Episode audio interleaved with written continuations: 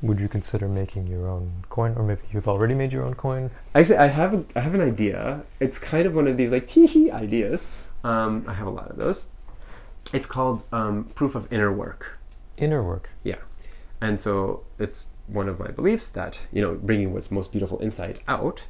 And so the process of looking within, meditating, reflecting, journaling, processing, all of that is going to be what creates value in the external world. And so the closest way that I can determine what real value should come from is this process. And so I want to reward people not for their outputs or their goal achievements or their milestones, which sometimes could be bad, sometimes could be good, but I want to reward people for their internal process.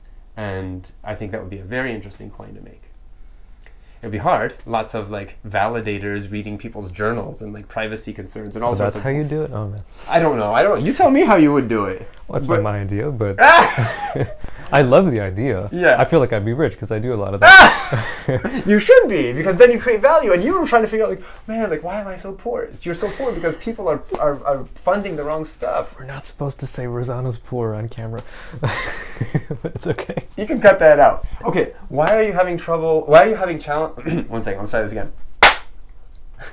we don't need to do that. We're recording the whole thing. I'm too poor to buy the clapper thing so that we can. Uh, so, so we, we, you know, we've talked about this before, and you're finding all sorts of like long-winded fun- funding mechanisms to do what you think you should be able to be doing in life. Whereas, if we were actually creating a ec- economy with this fundamental belief that the best things in the world come when people spend time doing this kind of inner work, and that we're basically, you know, it's the closest one-to-one ratio for value in the world is inner work. It's not like getting the task done on your Trello board or finally launching the website or getting the design done. That's not it.